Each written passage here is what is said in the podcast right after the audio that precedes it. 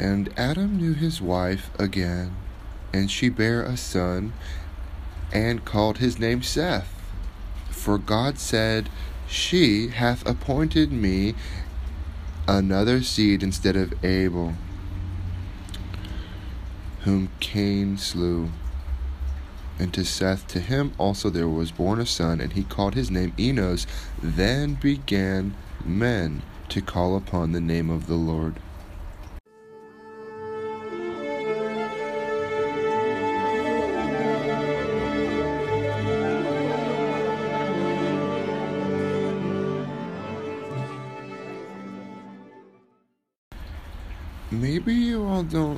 Realize where this is heading, but we're about to open up a can of worms. And I'm trying to lead you through that because it gets a little messy, right? Worms are gooey and sticky and they're squiggly and squirmy. And they, you know, you gotta, you know, even, I mean, ask a fisher who's used a, a worm. Worms they're easy enough to you know after you get the hang of it they're the easy enough to quickly bait and get going but they are kind of squiggly and weird and they want to flop around and you got to go through the worm on one side and then come back through and make sure he's locked on that hook right and you're gonna you get you know it's a it's like a weaving it's weird and God feeds us. It's not mean to do that to those worms. He's feeding us. He feeds the fish right before he feeds us. He feeds the fish right before he feeds us. They're blessed, just like he said.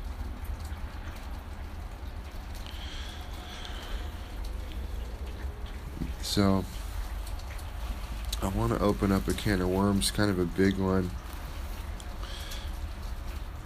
Let's go back real quick before we go on with these two verses I just read from chapter 4 Genesis, verse 25 and 26. And so I want to go backtrack before those two verses and just point out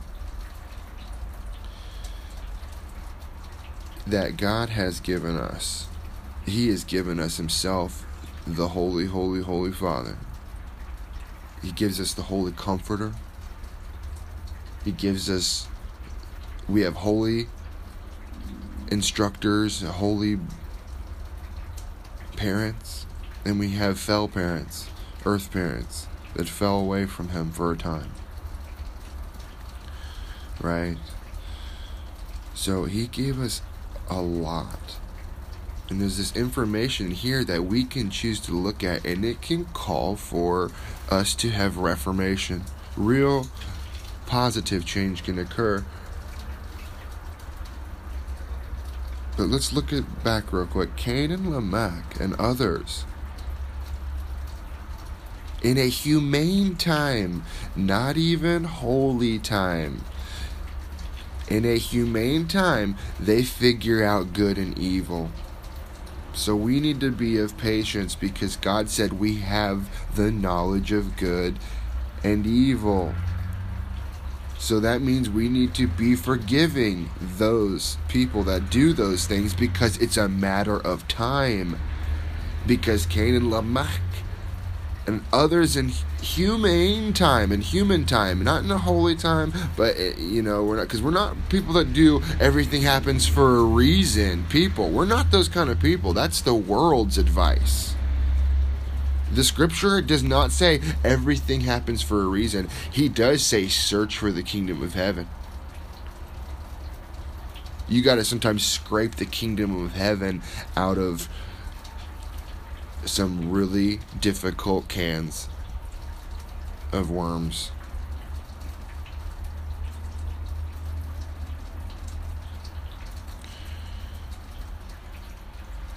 So we need to be forgiving because it's a matter of time. Cain knew he did wrong. of course, God confronted him. There was a confrontation, but nonetheless, Cain did conclude that he messed up. And and God let him continue to go on and do all this stuff, all these different people. You know, and uh, ultimately we get to Seth and Enos and all these others, but that was because of forbearance and forgiveness and not us trying to obliterate or he didn't want to obliterate his creation that made error. So we should be willing to consider how much he offers us. We should be willing to see he offers us a lot.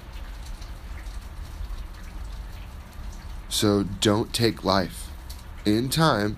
Be confident of God's promise that it's in the family tree, it's in our blood. Even the bad apples do come to the knowledge of the truth. So don't condemn. You never know when the Spirit of the Lord is going to fall on a man and they are going to know what they have done, how they defiled themselves through sin against the Father don't condemn others. That, that, means he designed us to come away from sin and back to him. So that he's designed us to return. He he designed us to have the ability. He could have made us perfect to where we would never have made error. He didn't. He designed us that we could make error and that we could return to him. Fo- excuse me, focusing on him, the hope so waiting is a major challenge. We have nothing to be proud of because he is the one who allowed us to make our errors and we go we glorify human nature all the time. Oh, it's just it's in our nature to but we we prevail, we will rebuild. No you won't. One day you won't be rebuilding. He won't allow it. So you need to get on board. This place, he's going to throw in the trash can and set it, that burn barrel on fire. So we need to wait on what then? Why? Why this? Because we can worship him during this. If we can worship him for eternity in unfettered, awesome paradise, he's showing the everyone and we'll do it during the I almost said shit show, and then I said it anyways. This is a big mess. If we can worship Him through this, we can worship Him. How much more great is the worship going to be in paradise when it's unfettered? Resist bad men and bad governments run by bad men and women, proud types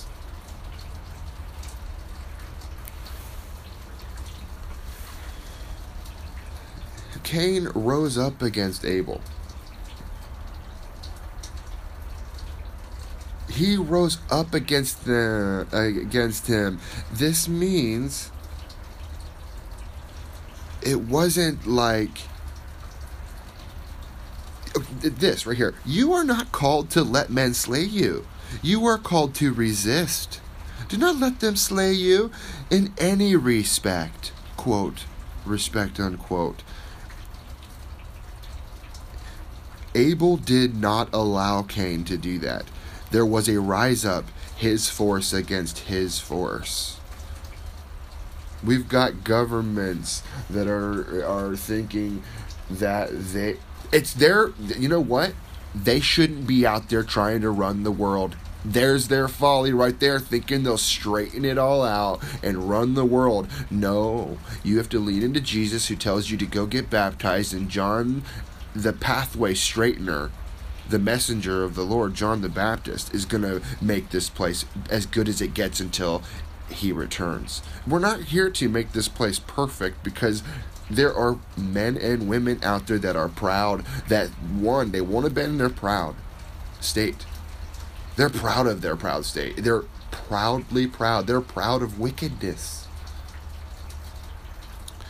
and they they do their part and they go i did my part and i worked too hard for that no it turns out that you've got to sacrifice a lot you have to be like christ you do i mean if, if you're living for this world and for one uh, one little blip of time and a sec and for and you're living for the second death, then I can't do anything for that. I can love you. I can't heal that because you have to want the healing. You have to decide I'm not worm food. That was a lie from the world, but there are people out there that are just certain that they are going to just headlong, stubbornly make their own way and direct their own feet. Excuse me? They've had some type of success with it and they're convinced of it now. The world is convinced that they need to put up laws and, and railings of a type, of a sort, all over the place. It's uh, they they it's their fault for trying to run the world. They should be trying to do the best they can day in, day out. Not do their job and their civic duty. No, they need to be doing the servile duty and doing not their job but the work and will of the Lord.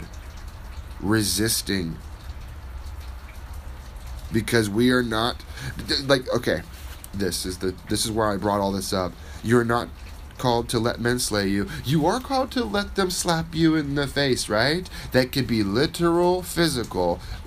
Let them check the second side too. And then there is the spiritual notion of that. Put the spiritual man on. If someone slaps your face in a spiritual way, give them the second one. Go in. Maybe they can be changed by the Spirit of the Lord. Don't don't go. They're nothing because they did that to me. Who are they to do that to me? No, even you who has Christ in you he welcomes them in a way to do that to you. Jesus has the power to overcome it. So, yeah, he lets them slap you in the face, sometimes physically, sometimes proverbially. And you are to do that. But that does that, that does not mean let them dominate you. It does not mean it says you give them two slaps. It doesn't say let them take you over. It says you give them one, you give them two, and then you resist. If they go just straight to the slay, you aren't to go, well, go ahead and try to kill me once, and then try to kill me the second time, and now I'll fight you. No, you are not. No, no. You're, they are going to try to rise up like they are children of Cain. He calls them that. And that's how you can condemn Cain. And that's why we are sevenfold worse than Cain. Even us, even us who believe on Jesus, He is turning us from tares to wheat. There are few, there are very few that are virgins. When you read about the 144,000 virgins out of the tribes, put on the spiritual man. Why would it say virgins? Does that mean they never had sex? Hmm, possibly some of them, maybe all of them, but I can't say this. Putting on the spiritual man, virgin means they are pure. They could be married men and women with children that uh, that are just pure Israelites that have been seriously hearing and doing the word, and there are 144,000 of them that really did it. The virgins. I am no virgin. He's going to turn me into one somehow, right? But no, they are virgins that he doesn't even turn them into virgins. They chose it, and he strengthened their decision. I did not choose that. I don't feel like I'm a virgin. No, I feel like I am like I'm smitten by the virgins. I think they're beautiful. I find that purity is the most awesome force. It's the best. It's the best. Bunch of filthy uncleanness is part of the worst. Being brief, I just want to point out that although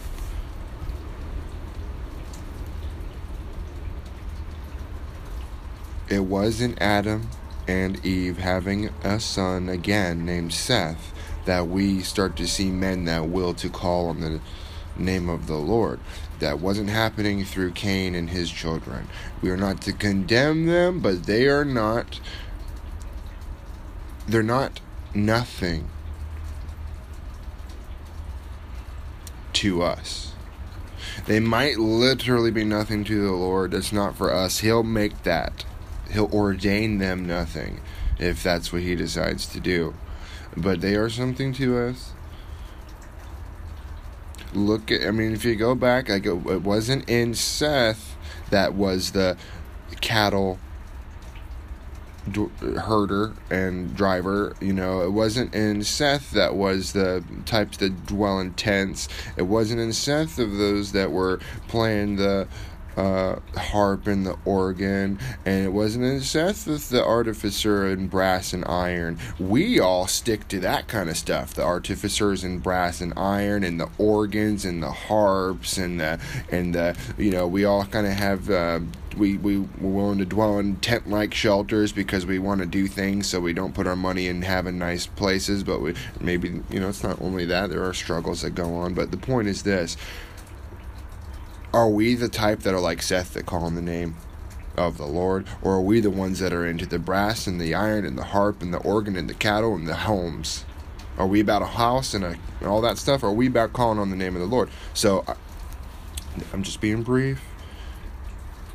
These two verses brought forth all of this content, right? All of this stuff in two verses that I have to say. It's powerful. This stuff is considered weakness in this world and foolish. So like, step into the base things of the world, like this scripture, which is considered weakness and and nothing, and He will strengthen it.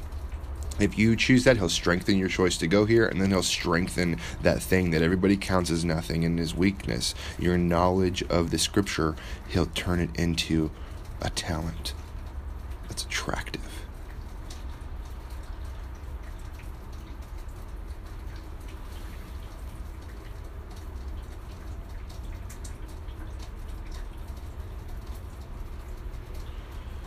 Adam knew his wife again. We get Seth. God wanted more. So he gave. Do you realize? You got to. Here's another thing we got to consider. They get Seth. These are acts of God. Children are so. Like, you've heard them be called bundles of joy there are parents that don't always some of us don't feel like our parents consider us a bundle of joy. We feel like maybe they didn't do us right right? Well let me say this. The parents don't have that much to do with your existence. You've got to give to this. Let me say this. A sperm cell and a woman's egg, the fact that those two can germinate, you know what I'm saying, can actually interact, and then a person comes from there, that I'm going to use mathematics on this one. The odds of a child being born are staggeringly against you. Your existence defies science. So they're over here trying to t- teach you guys science and get you all up in that stuff. Your existence defies science's ability to explain. At one point, science is going to veer the direction of God, and the world is going to want, if they choose to not follow God, they're going to not, seriously, science is following God not the other way around. Science is going to veer towards God, and if you don't go that way as well, you are going to be left without science and without God. Don't go without science and scripture. You want both of those things. You need you need it. The scripture explains why and what science sometimes, not all the time, but in a neat way, science explains the how about things, where scripture explains why, what, who, when. Science can't even really talk about the when. They do not understand. Jesus is popping up all over the place. He's a time traveling. You can't shake him.